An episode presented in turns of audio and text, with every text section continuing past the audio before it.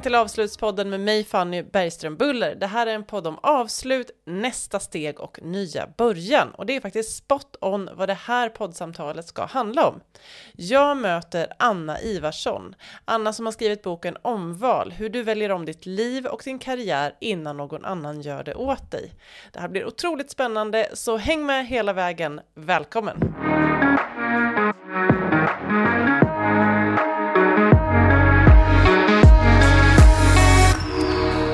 Så där Anna Ivarsson, då var vi igång. Välkommen till Avslutspodden.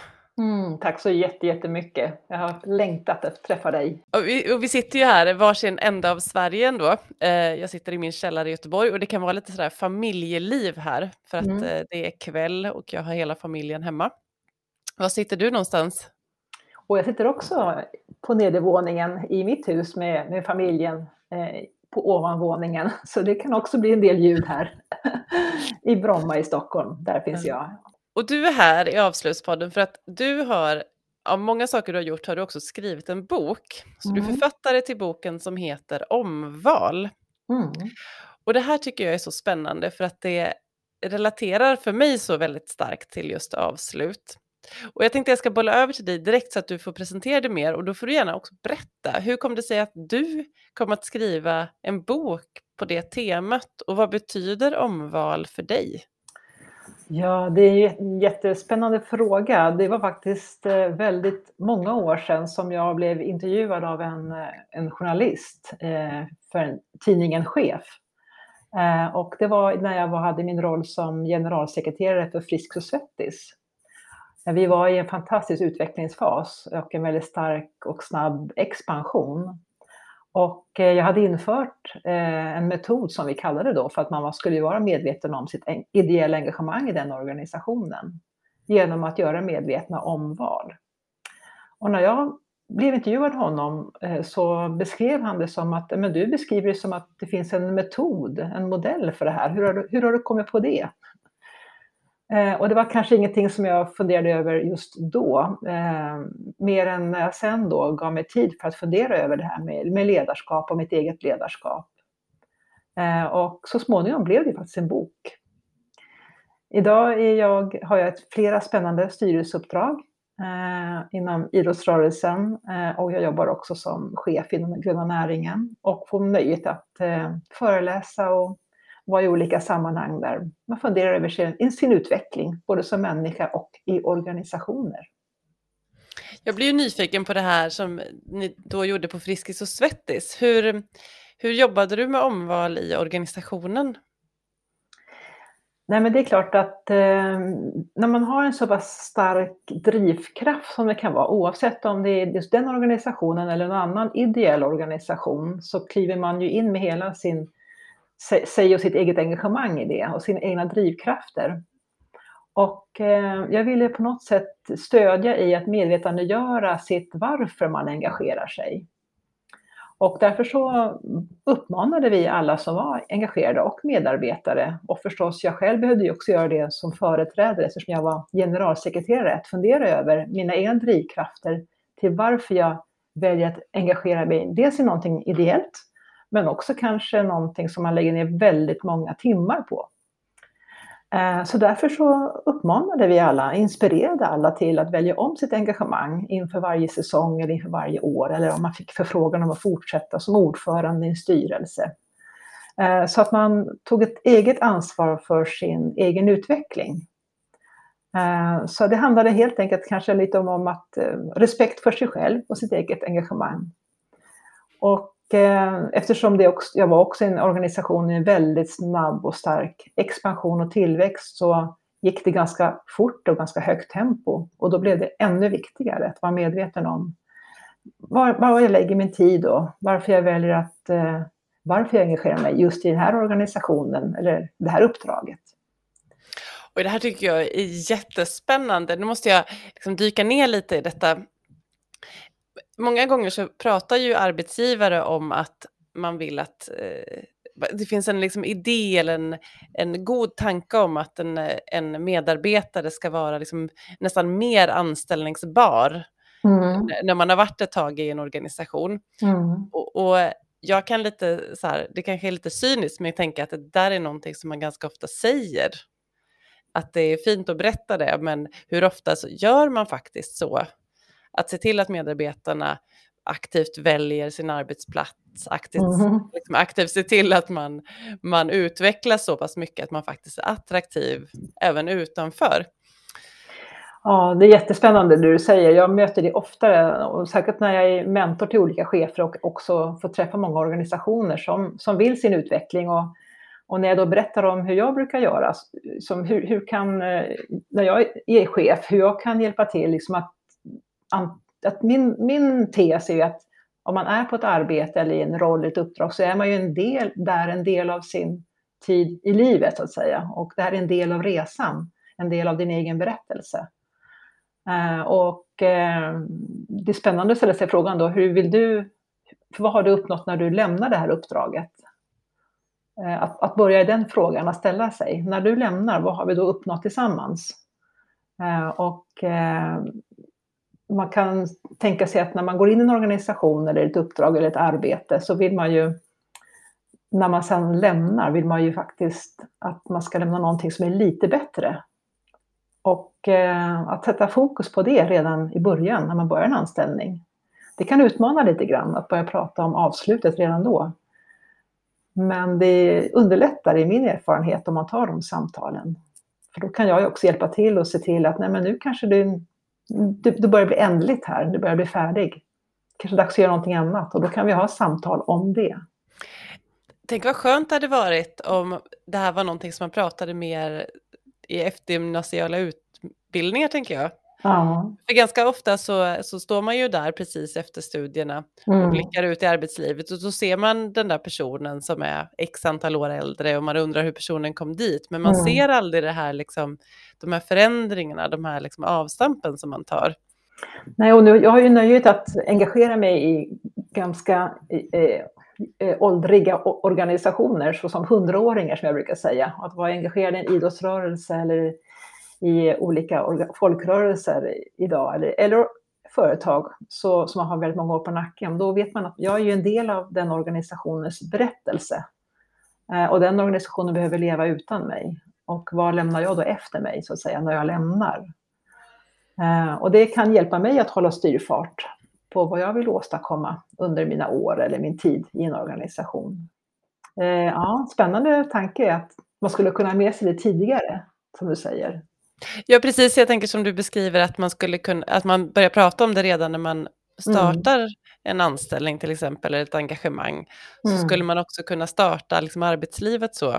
Mm. Att, att se att det finns um, olika steg. Vi, jag tänker att vi ganska ofta in, tänker oss någonting ganska linjärt ja. när vi blickar framåt. Nej, men precis, det är som jag också beskriver i min bok. Alltså, det har gått ifrån att ha en yrkeskarriär till att man snarare har, man lever i liv, olika livscykler där varje del av de olika livscyklerna blir, bildar så småningom dig som människa. Eh, en livscykel kan ju vara kort eller lång. Eh, den kan vara präglad till både familjeliv eller arbetsliv eller utbildning eller olika delar. Så att eh, alla, delar, alla livscyklerna bildar så småningom en, en helhet och den, den är ju du som människa. Så att det går inte spikrakt längre. Jag blir väldigt nyfiken på, på, på dig och din, din berättelse. Har, har du liksom aktivt gjort den här typen av omval? Under mm. din, eller det gissar jag nästan att du har gjort. Mm. Mm. Nej, men nu har jag en metod själv som jag upptäckt att jag trivs med och det, det innebär att jag varje sommar ger mig en rejäl gåva till mig själv, eller en omvalsprocess som jag säger. Så, och den, det, innebär ju att jag då kan ge mig en, en period på några veckor under sommaren oftast, och det passar mig därför att det är då jag har ledig tid med, med familjen och med mig själv och har tid för mina egna tankar och tänka tankar klart och Eh, jag går väldigt mycket, jag springer väldigt mycket den perioden för att vara med mig själv i mina egna tankar. Så jag är i rörelse. För mig passar det inte att jag sätter mig stilla eller så, utan jag behöver vara i rörelse och är mycket kanske i naturen och man badar och ja, lever livet på det sättet. Eh, och det som det innebär för mig är att jag på något sätt ger mig tid för att tänka tankar klart, både summera och reflektera över det, det år som har varit, men också förstås blicka framåt och pröva olika scenarier. Eh, men jag gör det också väldigt konkret då, vad är det jag vill fortsätta med och vad vill jag avsluta och vad vill jag börja med eventuellt. Och så småningom sätter jag ju punkt däråt. det är viktigt, för annars kan man fortsätta hur länge som helst med sitt omval. Eh, men jag bestämmer mig då ett visst datum när jag ska vara klar ändå, när jag märker att jag börjar bli klar. Eh, och för mig hjälper det mig för att det innebär att jag sen alla dagar resten av året kan gå all in i det jag har kommit fram till. Jag behöver inte gå omkring och fundera, och, utan jag samlar på mig det under en viss period och sen kan jag gå all in varje dag resten av perioden fram till nästa omval. Hur gör man då för att våga välja om? För jag tänker också att man kanske, eh, nu har ju du eh, lång erfarenhet och du har ett stort kontaktnät, och, tänker jag. Mm. Eh, och att då kanske man kan vara mer trygg med att om jag väljer att avsluta någonting, eh, så finns det någonting annat där för mig. Mm. Eh, men om man kanske är väldigt ny på arbetsmarknaden eller befinner sig i en annan en annan roll eller en, annan, en del av landet där det kanske ser annorlunda ut. Mm. Eh, hur kan man, eh, går det att göra samma sak oavsett? Ja men absolut. Ett omval handlar ju väldigt mycket om alla delar i ens, ens liv. Eh, liksom för, för de här samtalen både med mina nära, nära och vilka som jag vill liksom ha min, min nära krets. Eh, men kopplat också till mitt arbetsliv eller mina uppdrag som jag har. Så att jag lägger som ett pussel där allting blir en, blir en helhet. Ibland kan man tänka sig att man har som ett mixerbord faktiskt. Jag tänker att man vill dra upp vissa, vissa, vissa eh, delar på hög, hög, hög, hög volym och andra vill man dra ner. Uh, och så kan man liksom plocka in alla sina delar i livet som man har där och se vad, är det man, vad är det man skulle vilja öka mer. Och min erfarenhet oftast är det, handlar det ju om saker som man känner att man mår bra av, som man kanske vill öka på. Egen tid, eh, träna mer, umgås med vänner eller anhöriga, sociala delar som oftare än att man vill få tid för att handla mer eller eh, som saker som kostar saker. Så den, den delen tycker jag är, med min erfarenhet, vad jag har lärt mig, att man oftast värderar saker som, som relationer och människor och att ta hand om sig själv. Eh, så det är, det är en viktig parameter som man kan spela in oavsett var man befinner sig i livet, tänker jag. Du pratar också om att du har några veckor till den här processen. Mm. Eh, jag kan, eh, ibland så kan man ju hamna i ett läge i livet där någonting, man känner att någonting skaver, att man känner att det är inte riktigt som jag vill, jag mår kanske inte så bra som jag skulle önska, eller det kanske finns någonting som en konflikt man inte kan ta, eller vad det nu kan vara. Mm. Och det kan vara svårt ibland upplever jag själv att navigera och veta så här, vad är eh, vad är vad? Liksom, vad är intellektet som talar? Vad är någon sorts liksom, flyktbeteende jag har kanske? Eller mm. en oro, äh, ångestkänsla över någonting. Mm. Eh, och då kan det kännas, eh, dels kan man ju fastna i den där loopen av att man inte riktigt vet vad som är vad, men sen tänker jag också att man kan eh, ibland ha svårt att reda ut hur, hur, lång, eh, här, hur lång tid behöver man egentligen för att få, få lite koll på och hur, ja. mappar, hur liksom strukturerar du upp det på något sätt för dig själv? Om du ja. hamnar i ett läge där du känner att du kanske tvekar. Ja, men det här är ju superbra exempel du tar upp. Eh, och eh, jag brukar leka med orden lämna och längta. Att det är en avsevärd skillnad på om man vill lämna en situation som man kanske upplever som är, som du säger, det skaver eller det är ohållbart eller man känner sig inte nöjd helt enkelt. Eh, det kan vara små saker som man irriterar sig på. Då vill man ofta lämna den situationen och så går man omkring just och skaver kring det. Eh, att man vill lämna och ska, ska kanske göra det så småningom. Eh, och om man pratar kanske med vänner och bekanta och man börjar prata om drömmar som man vill göra istället. Men, men det som man kanske missar ibland det är att identifiera vad är det då jag längtar efter? Vad är det för tillstånd jag vill komma till? För det är då det börjar bli intressant eh, om man börjar identifiera vad, vad är mitt tillstånd, mitt önskade läge som jag vill komma till? För att det är lättare att gå till något än att lämna något som kanske ändå funkar ganska bra. Fast det skaver lite. Eh, så att lämna och längta är den ena saken. Den andra som jag tycker är, jag, jag, märker också fungerar väldigt bra, det är att om man tänker sig att man är på ett medarbetarsamtal med sin chef eh, eller med, no med någon som man har som sin uppdragsgivare. Eh, och så får man en mängd frågor från den personen. Och kan man tänka sig om jag skulle ställa de frågor jag får till mig själv. Att börja ställa frågorna till sig själv, att liksom samla mod. Eh, att faktiskt ställa de frågor jag längtar efter att få från andra. Ställ de frågorna till dig själv och, och se vad du får för svar. Och ibland kan det vara lite mm, svårt att liksom bara invänta de svaren och då, då passar det bra, tänker jag, att ta en walk and talk med sig själv. Ta en längre promenad, ta, gå ut och rör på dig och gå tillbaka till den frågan, de här frågorna du längtar efter att få. Och min erfarenhet är att om man ger sig lite tid och börjar lyssna på kroppen, lyssna, så kom, brukar det komma små nyanser, nyansskillnader. Så lite mod, lite att de frågor man längtar efter att få, börja ställa dem till sig själv. Och att kanske identifiera vad man längtar efter snarare än vad man vill lämna. Det kan vara några vägledningar kanske. Jag vet inte vad du tänker. Har du några funderingar eller erfarenheter? Ja, erfarenheter. ja, men absolut, det har jag. Eh, om man tittar på arbetslivet så har jag väl gjort två sådana liksom, tydliga klev. Det ena var ju när jag var anställd och gick till att bli entreprenör. Mm. Och det var nog, underlättades ju delvis av att jag hade en projektanställning då. Eh, eh, jag kommer inte ihåg, jag kanske var 28 eller någonting. Det, mm. Och det underlättades väl också just av att jag var 28. jag hade varit liksom ganska, ganska ny in på arbetsmarknaden Mm. Så in, in, det kändes inte sådär. Jag hade ingen idé om att vara fast, att vara någonstans länge, utan mm. jag tänkte att eh, nej, men om man skulle starta ett företag, tänkte jag. Mm. Och startade ett företag. Eh, så den processen var liksom nog, gjorde sig ganska enkel.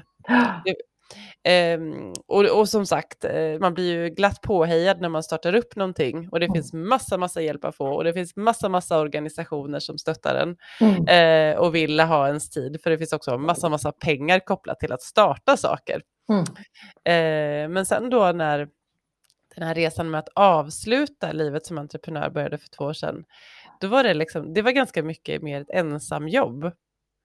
Ja, precis. Säkert om det är någonting som antingen har gått väldigt bra eller, eller kanske inte alls har gått så bra. Man vill liksom inte lyfta fram det som kanske inte har gått så bra eller inte har blivit som man hade tänkt sig. Ja, det, där Nej, är intressant. Precis. det där är intressant. Ja, för då var det mycket mer av att dels så hade det varit tuffa liksom, år av många olika skäl mm. som inte bara hade liksom, med själva företaget att göra utan så mm. som livet är. Um, och och när man känner att man lite har nått vägs ände också, gjort lite samma sak, mm. precis som du är inne på, när man eh, kanske har liksom mm. nått så långt som man kan på en viss här. Men det är svår, det, jag upplevde att det var väldigt svårt för omgivningen att liksom Antingen så fanns det de, det ska jag säga, mina föräldrar hejade ivrigt på att jag skulle avsluta livet som entreprenör. Vilket alltid hade stressat dem lite, att jag inte hade ett fast jobb. Åh, oh, jag känner igen det där.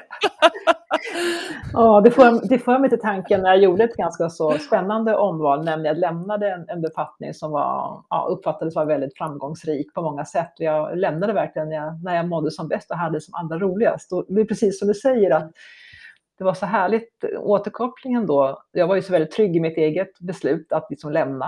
Eh, och eh, reaktionerna jag fick då från mina mor och farföräldrars generation, det var ju liksom så här, men vad skönt, nu, nu får du nu får du vila och nu får du återhämta dig lite och eh, de här bitarna. Och, eh, ja, det var väldigt intressant. Men min egen generation, de reagerade snarare med att oj vad modigt, eh, det där skulle jag aldrig våga göra, att liksom ta ett sånt kliv. Och det kom mycket så praktiska saker som ekonomi och sådana saker och anställning. Och eh, mina stora barns generation, de skämtade och sa så här, ja men det där ska jag också göra. Bara att liksom lämna. Sådär. Det är så intressant hur vi ser på det i olika generationer, tänker jag. Men det är intressant du säger också med att lämna därför att eh, ett, ett beslut som jag tog i somras på min omvalsprocess eh, var att jag skulle lämna ett uppdrag eh, som jag vet att jag skulle, ska lämna nästa år egentligen. Så jag har under hela hösten kunnat eh, vet, som, det är bara jag själv som känner till att jag ska lämna ett uppdrag. Men jag har kunnat liksom plantera det på ett bra sätt under hösten. Så att det, det kan ha också stegvis, det är ganska skönt att ha en stegvis ut, uttrappning, som du säger, om någonting som man känner väldigt stor glädje i och engagemang i. Men jag har varit ändå trygg i mitt beslut och att ta det då stegvis. Det är en väldigt skön känsla. Ja, det, det, kommer jag också ihåg väldigt starkt det här när man liksom har tagit beslutet. Vi var ju också två så att det var ju liksom i dialog mm. såklart. Vi pratade ju med varandra. Men också där är det ju svårt. Mm. För även om man delar kanske idé om vart man är på väg mm. så kanske man inte delar upplevelsen exakt. Man kan ha olika situationer som påverkar. Eh, men sen, men sen liksom, när beslutet väl var taget så är det sån, det var som att det liksom löste upp Mm. Massa saker. Och det var inte heller svårt då att prata med folk om det. Men det var väldigt svårt liksom innan. När man gick och mm. malde de här tankarna. Kan jag uppleva. Vad härligt du beskriver det, tänker jag. Det här, som att det här öppnas en ny dörr. För det är oftast det jag får återberättat för mig också. När personer liksom har kanske haft dem som adepter när jag är mentor. Att jag får, nej men det är så att när beslutet är fattat och, när jag, och vikten av, som du säger, att berätta berätta det för andra, för då, då hör man sin egen röst. Alltså, alltså är det på riktigt. för fram till dess så kan man nästan, nästan ångra sig ibland. Om man ska göra, ta något, liksom, ja, något rejält avslut eller vägval till någon ny riktning. Mm. Hur upplever du att eh, många, om du tittar liksom runt dig bara där du står, eh, är det här någonting som människor är bra på? Eller är det här någonting som man behöver liksom stötta mm. Jag tror att många har en vilja att gå in i en omvalsprocess, att man vill skapa någon slags förnyelse, förändring. Man har en längtan efter någonting eller man liksom vill lämna något eller man är inte tillfreds. Men jag kan också uppleva att eh, man inte orkar alltid hela vägen i mål, för man kommer ju möta på motstånd. Eh, och det kan handla just om väldigt praktiska saker eller att man, det passar inte just nu eller mm man, man, kanske inte var så lätt som man trodde att ta nästa kliv i sin, sin utveckling, oavsett vad det handlar om. Utan man, för man kommer möta på motstånd och, och, det är klart att då är det lättare att backa tillbaka till tryggheten där man det man, det man känner till, det som är känt, eh, det som är bekant för en. Och det är så i alla beteenden, att man går in i det som är bekant för en själv. Så jag möter många som eh, eh, vill och har en tanke om Eh, och det är jättehärligt när jag blir kontaktad av personer som har, man har, boken är full av små post-it-lappar och noteringar och så man, man ser att det är en människa och en person som verkligen är på en spännande resa och, och kanske får guida då lite grann där i, på sluttampen. Inte för att jag fattar några beslut åt den personen, men jag kan lyssna. För ofta så kanske man behöver få berätta för någon om sina tankar. Sortera tankarna med någon och det säger jag också i boken att det kan vara väldigt bra att man kanske om man möter på motstånd att få få någon, någon, träffa någon och sortera sina tankar med. I den här omvalsprocessen så tänker jag också att det ligger väldigt mycket lärande, eller det kan ligga väldigt mycket lärande. Mm.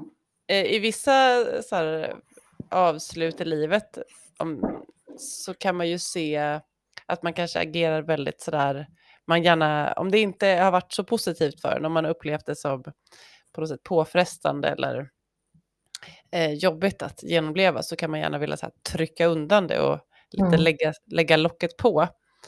Eh, men jag tänker lite när du beskriver den här processen som du har, att det måste ju liksom generera väldigt mycket så här, lärande om det som har varit.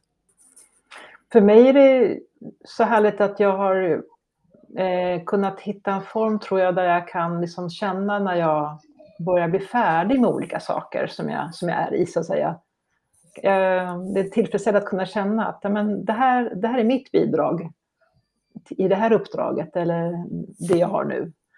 Eh, och att jag själv kan hitta och har lärt mig kanske med erfarenhet som säger ett lärande. Eh, när jag, kan, jag säger till mig själv, men det är liksom mission completed. Jag, nu är det dags för att få läm, lämna över.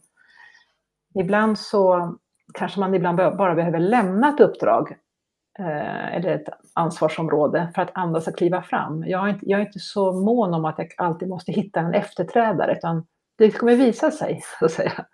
Jag vet att jag finns i ett sammanhang som kommer fortsätta utan mig. Eh, och det är ett lärande av mig själv så att säga. Och det är klart att ehm, har man en väldigt, som, man, som man upplever själv, väldigt ansvarsfull befattning eller ansvarsfullt uppdrag, det kanske hänger på en själv, då, då är det ju förstås mycket svårare. Men det är klart att då får man också fundera över vad är min bakomliggande drivkraft till att jag anses att jag är oumbärlig? Och börja fundera över det. Vill jag vara i ett uppdrag där, jag gör mig själv oumbärlig? Eller är det inte bättre att den här organisationen eller den här gruppen som jag jobbar med, att de, de ska kunna ha roligt utan mig? Så att vara lite självreflekterande i det och mina egna drivkrafter. Det är ett lärande. Men det starkaste lärandet tycker jag, det är nog förebild. Att vara, försöka vara en förebild för mig själv i första hand kanske, men också för andra. Så att inte gör så stor grej av det. Jag minns när jag för väldigt många år sedan skrev eh, min magisteruppsats så intervjuade en person som, som sa just om eh, sin roll i arbetslivet hellre underskattad än överskattad, sa han. Vilket, jag, vilket fastnade i mitt huvud. Jag, tyckte, jag, jag, är inte säker på att jag håller med helt, men, eh, men jag tycker att det finns en intressant mm. del i det. Liksom, för att vi har ju gärna, som du säger, idén om, eller vi vill väl gärna liksom, legitimera vår existens genom att här, se att om jag att man är bärare av så många saker. Och då, det, det är klart, då låser man också in sig lite. Vad intressant kanske är någonstans där mittemellan man vill ligga. Ja. ja, jag vet inte om man vill vara underskattad. Det känns jättekul.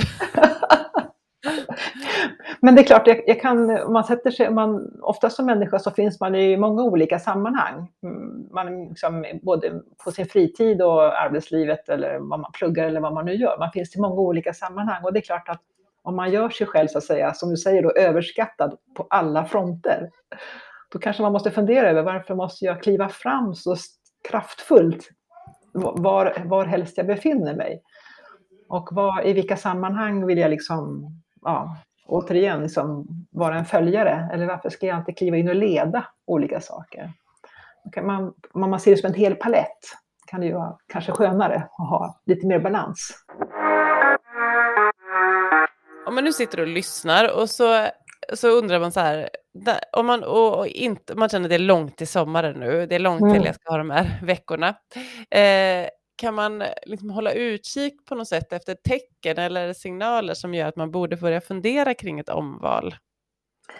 Ja, men det kommer mycket närmare här nu med nya året förstås och nytt år. Uh, och det är också en väldigt bra period att uh, fundera över förstås om man får lite ledighet. Eh, samtidigt så tänker jag att människan går in i något slags mörker och man behöver sova och äta på vintern så att man kanske inte behöver då ta de här stora greppen precis då.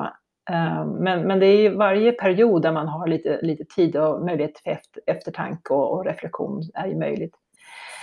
Men symptom, ja det skulle ju kunna vara just att man, eh, om man ägnar väldigt mycket tid att eh, prata med andra om sina drömmar eller, eller vad man vill lämna eller om man ägnar väldigt mycket tid med att prata om det med andra, då kanske man ska börja fundera över om man ska ge sig tid att prata med sig själv istället, brukar jag tänka. Ge dig tid att prata med, vänd det resonemanget in i dig själv bara. Vad händer då om du börjar liksom, istället för att prata om, om, om det igen och igen, utan faktiskt fundera över, det, det kan vara ett symptom tänker jag. Man kommer liksom inte vidare där. Och man, det är klart att kroppen är så smart. Om man får prata om saker man drömmer om, då, då mår man ju lite bättre. Det är ju hormonerna i kroppen som gör det, så det känns ju skönt för stunden. Men sen kommer det tillbaka, den här gnagandet och den här skavande känslan. Så att eh, faktiskt börja fundera över det lite mer. Och om du då också ska skicka med en utmaning till den som lyssnar, att, att faktiskt reflektera lite mer kring det här. Jag tänker att det är någon sorts ägarskap av eh, sitt eget liv. Självledarskap pratar vi otroligt gärna om.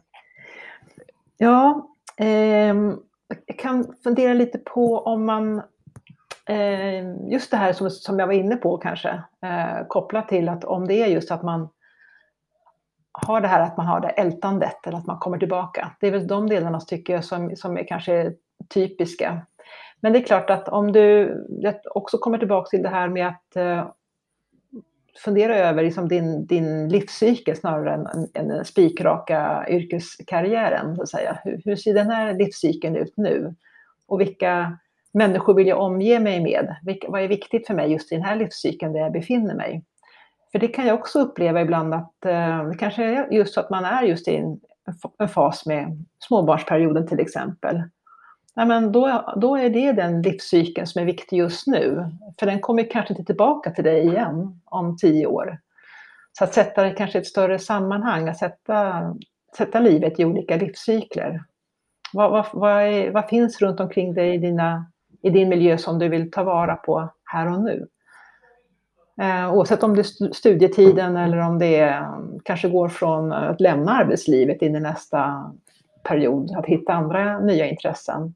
Att, att njuta av varje del av din livscykel. För allt sammantaget blir ju till slut du. Kanske kan ge lite lugn, tänker jag. Det var väldigt fint. Jag gillar den, eh, den här liksom cykliska tanken. Mm. Motsats till det här linjära, att vi ja. strävar uppåt hela tiden. Mm. Vi börjar närma oss slutet av samtalet och då börjar, brukar jag alltid fråga den jag pratar med om vilka avslut man ska göra under året som kommer. Men om jag om, eh, ställer om frågan, så, så här, vilka omval som du kan berätta om eller vill berätta om idag, kommer du att göra under det kommande året? Ja, eh, jag kom fram till i somras under mitt omval att det är några saker som jag vill förnya och förändra eh, inför nästa år. Så att eh, jag har faktiskt en liten plan som jag redan har börjat iscensätta. Eh, och eh, ja, bara för, förra veckan så meddelade jag Eh, Eh, en uppdragsgivare att eh, jag kommer vilja lämna. Så att jag har haft gott om tid att och liksom fasa ut och, och, planera. Men jag har också, i och med det också identifierat verkligen de saker som jag vill hålla i och fortsätta med. Eh, så att det är några, några detaljer definitivt som jag kommer prioritera annorlunda som är kopplat till min, mina olika uppdrag egentligen i arbetslivet. och sen, ja, det är väl de delarna just nu skulle jag säga. Mm. Mm. Anna, om man vill komma i kontakt med dig och prata mer med dig om detta, eh, läsa din bok eller så vidare, var, var hittar man dig och var hittar man din bok? Ja, eh, mig hittar man på annaivarsson.com eh, eller, eller jag tänker också nu när vi lägger upp den här podden så finns det säkert lite kontaktuppgifter på något sätt. Annars så hittar man mina, mina böcker på där, där böcker går att köpa omval, hur du väljer om ditt liv och din karriär innan någon annan gör det åt dig, som den heter i hela sitt format. Tack Anna, det har varit jätteinspirerande att få prata med dig och eh, så många kloka tankar som jag tar till mig. Tusen tack till dig. Gå nu in och sätt ett betyg på Avslutspodden i din poddspelare och dela såklart poddsamtalen med vänner och bekanta och familj så att vi blir fler som pratar om avslut. Med det sagt så vill jag tacka dem som hjälper mig att producera den här podden. Vi hörs igen om två veckor.